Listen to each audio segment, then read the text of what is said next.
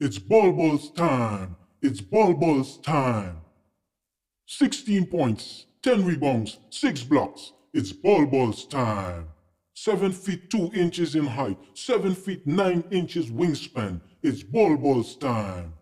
Bol of the Denver Nuggets had an impressive debut in Denver's scrimmage win against the Washington Wizards. One of the five things I said I was tracking at the beginning of the NBA season was the battle of the Giants, Tacko Fall, and Bol Bol.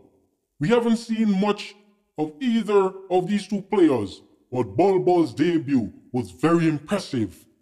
Bol was active on both ends of the floor, blocking shots, altering shots, grabbing defensive rebounds, making passes, making three pointers, making layups, leading the break. It was an impressive debut for Bol Bol. It's Bol Bol's time.